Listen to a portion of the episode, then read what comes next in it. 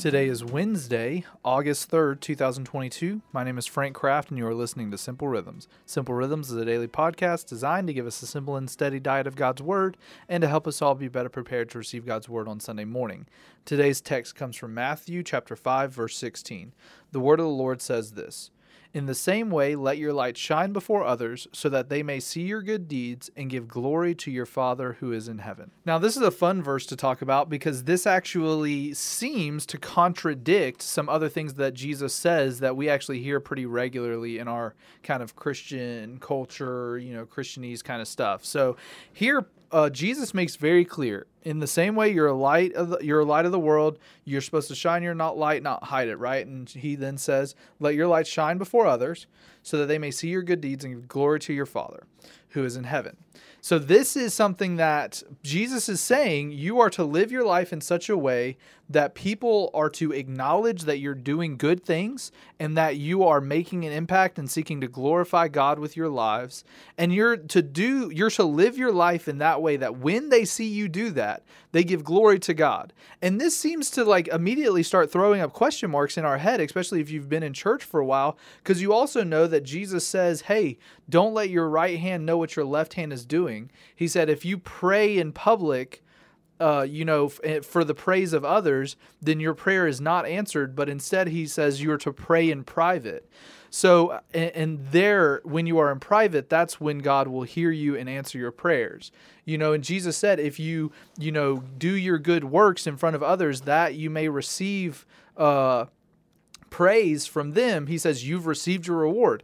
So, how is it that Jesus can say in the same book, because everything that I just quoted you is actually comes just a few chapters here uh, later in the book of Matthew? How is it that Jesus can say, Hey, shine your light before others so that they can see your good deeds and glorify God?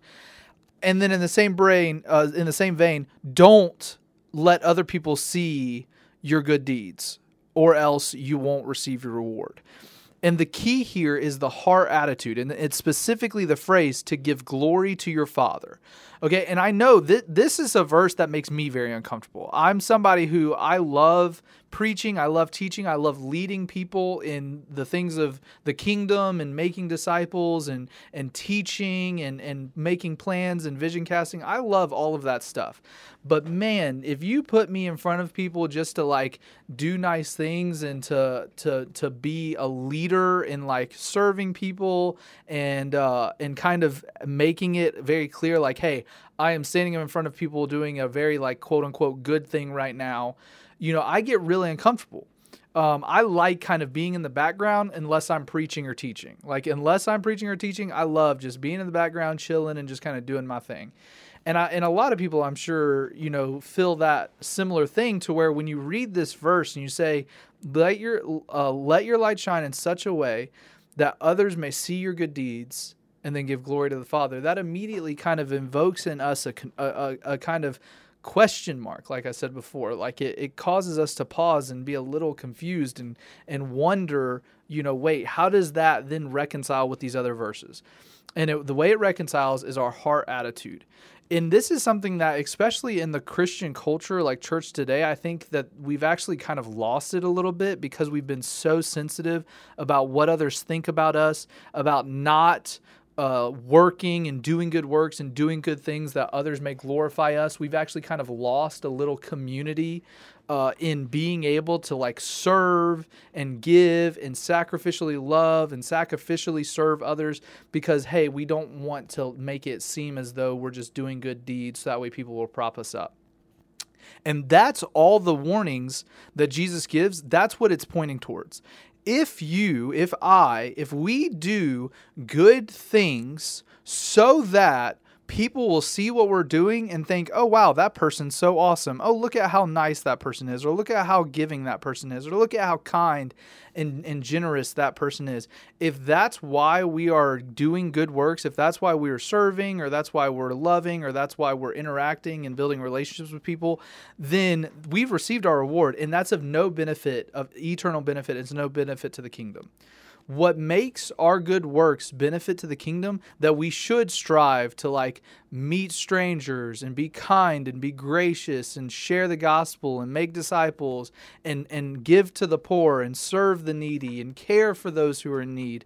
We should do that so that people would see our good deeds and then give glory to God the Father in heaven and not to us and that should be our motivation and that should be our desire. And it is when we are doing those things with the right heart attitude and the right mindset of we want to make much of Christ, we want to make much of Jesus, and we want people to see what God is doing in our lives and then overflowing that love that God has given us to then go to others so that they then too will love God. That is the secret to following this verse. And that is the secret to us being the hands and the feet and the mouthpiece of Jesus to a lost and dying world that's how we are to be a light in the darkness. That's how we're to be a light of the world in a, in a city on a hill, and a lamp that is not hidden under a bush or a basket is we make our lives, we understand that regardless of whether or not we like it, people are going to see our actions.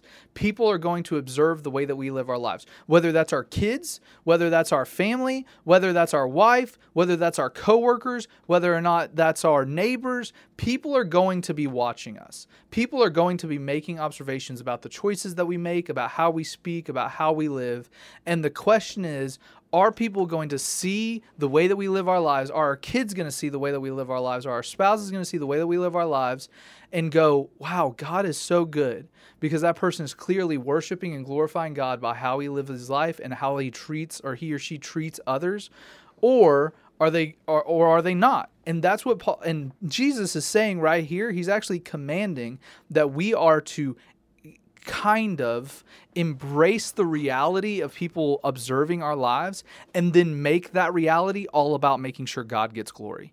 All about making sure that God receives the honor, God receives the glory, and and and really like the way that I do it basically is like you know, as many people as will listen, they know that everything that I do in my life is about making much of Jesus, right? And of course, I don't do that perfectly, but that's the mindset that I have and my wife has. And so, and by God's grace, when we make much of God, people and myself receive the benefit.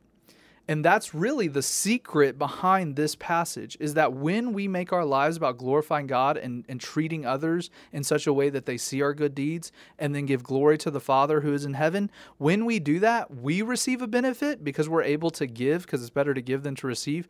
And those people who not only receive the good, but also see the good, they also receive a benefit. And we can actually make our community and our neighborhood and our city a better place because God is being glorified and we are doing good works for the glory of God.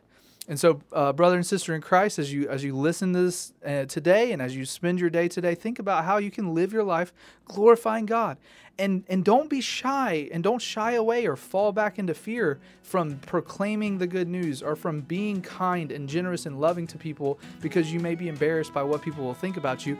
Embrace that. Hey, yes, people are going to to to see you. People are going to make observations about the way you live your life but just glorify God with it. Praise God and give all the honor and glory to His name.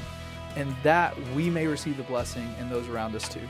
So thank you very much for listening to Simple Rhythms, and we'll catch you next time.